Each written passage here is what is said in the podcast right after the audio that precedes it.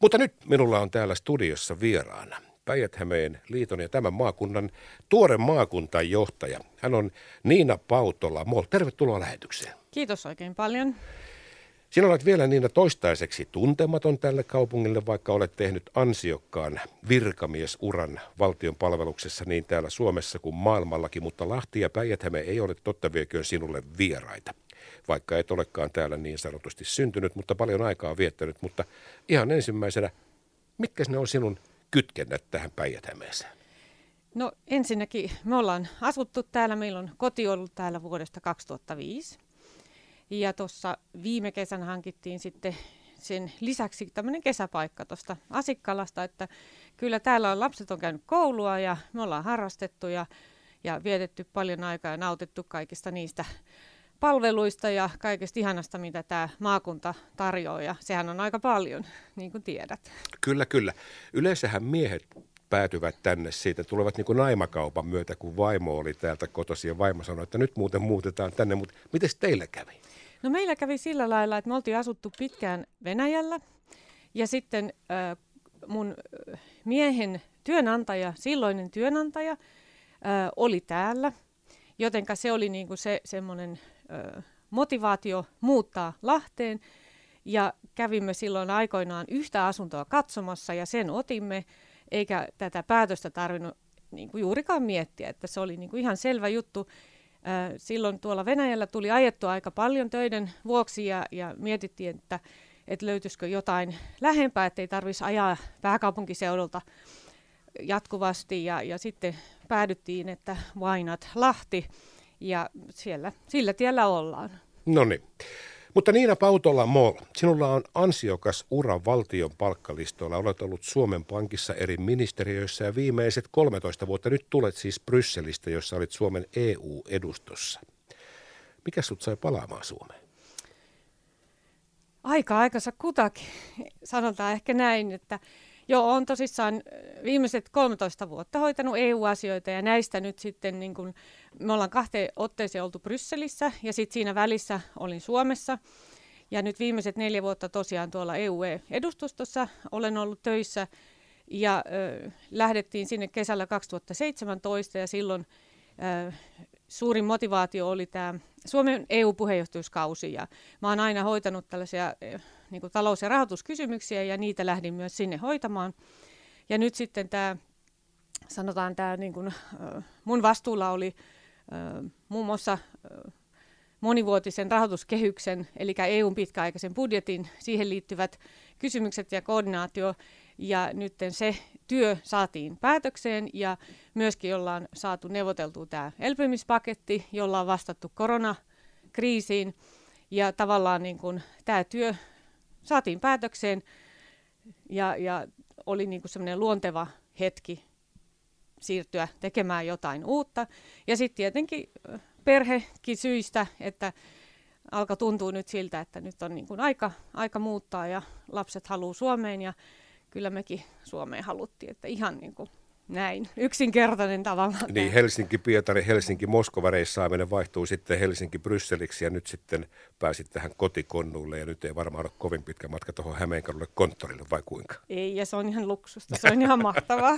Mutta tiedätkö, tässähän käy usein, tämän kuulee niin monelta, että sitten kun työmatkat lyhenee, oli ne sitten tunti tai mitä tahansa ja pääsee kotiin ja sitten miettii, että vau, wow, mulle tulee lisää laatuaikaa, mutta hups, keikkaa yhtäkkiä ja tekeekin pari-kolme tuntia lisää päivästä duunia, niin se aika katosi vaan siihen. Näin, näin kuulee kerrottavan monesti. Näin voi käydä, mutta tuolla ainakin Brysselissä niin on, on tehty pitkää päivää ja, ja tota noin, niin välillä viikonloppunakin. Ja, ja mä todella, mun suuri tavoite on nyt, että, että työaika olisi hiukan, sanotaan, inhimillisempi ja, ja tosissaan löytyisi aikaa tehdä vähän niitä muitakin asioita. No, totta vieköön. Me lopetamme yleensä päivän täällä kaikissa konttoreissa huomattavasti aiemmin kuin esimerkiksi Keski-Euroopassa. Sulla on hyviä kokemuksia, että kuuden, seitsemän aikaa oli vielä normaalia olla töissä, mutta se on toinen asia. Niina Pautola-Moll, Euroopan unioni, olet ollut nyt mukana tässä elpymispaketissa ja niin kuin sanoit itse, sinulla on rahoitustausta ja näitä rahoja ja erilaisia Eurooppa, tai Euroopan unionin tukiaisia, mitä suomalaiset ja maakunnat ja valtio ja kaupungit ovat hakeneet. Niin ollaanko me vähän huonoja tässä, kun tuntuu siltä, että Keski-Euroopassa me aina sanotaan, että jo italialaiset rohmuu koko E U:n kassan ja Etelä-Eurooppa vie rikkaan pohjoisen rahat ja me ollaan vähän huonoja edunvalvojia. Onko tämä myytti vai onko tämä ihan oikeasti myöskin totta? Ää, ei me olla huonoja edunvalvoja ollenkaan.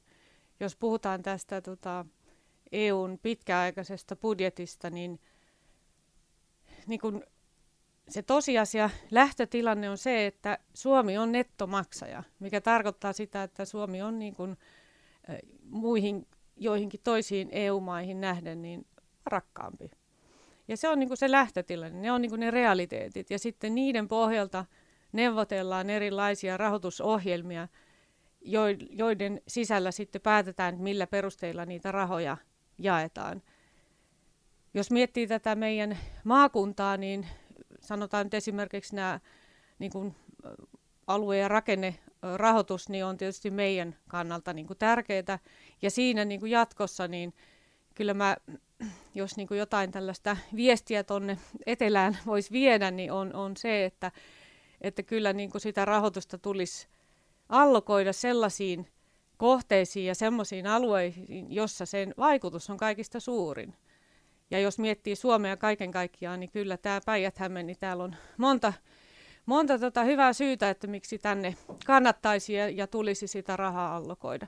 Mutta tämä sun kysymys, että ollaanko me huonoja edunvalvoja, niin ei olla. Mutta on tietyt realiteetit ja jos nyt katsoo sitten näitä Suomen viimeisin, tai näitä viimeisimpiä rahoituskehysneuvotteluja, niin ihan hyvin me siellä niin kuin pärjättiin.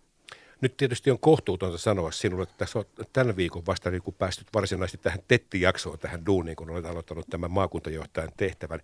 Ja varmasti pöydällä on pitkä lista, siellä on keskeneräisiä asioita, pääset hyppäämään niin sanotusti vauhdissa olevaan junaan. Mutta kun sä oot kuitenkin katsonut tätä asiaa jo vähän niin kuin ulkopuolelta, niin mitkä sun sellaisia asioita, missä meidän pitäisi ehdottomasti vähän terävöittää ja, ja lähteä niin kuin, en mä sano aggressiivisemmin, mutta voimakkaammin kuitenkin panostamaan tätä maakuntaa ja katsoa vähän pidemmälle aikaikkunassa ja sitä, että voisiko tähän kenties sitten esimerkiksi nyt E U-rahaa hakea? No ehkä kaksi sellaista asiaa. Rohkeus, niin kuin semmoinen ennakkoluulottomuus, että Et vaikka niin kuin Päijät-Hämeen, jos nyt katsoo vaikka tilastoja, jotain työttömyystilastoja ja, ja tätä niin kuin rakennemuutosta, niin onhan täällä niin kuin ollut paljon haasteita, mutta että, niin kuin niistä huolimatta niin, niin kuin kyllä olisin silleen ennakkoluuloton ja, ja rohkea. Ja sitten toinen on yhteistyö. Et se on tällainen ehkä klisee, mutta kyllä mä sanon, että tässä niin kuin maailman menossa, kun ihmiset, rahat, innovaatiot, ideat liikkuu yli rajojen, niin, niin ei siinä pärjää maakunta eikä kunta eikä valtiokaan ilman yhteistyötä.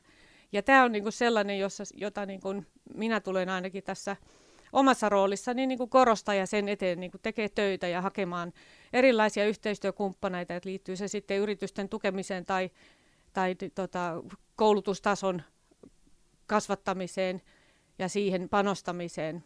Tässä nyt vaan kaksi esimerkkiä, mutta et just sellainen rohkeus, ennakkoluulottomuus ja yhteistyön siihen panostaminen. Niin.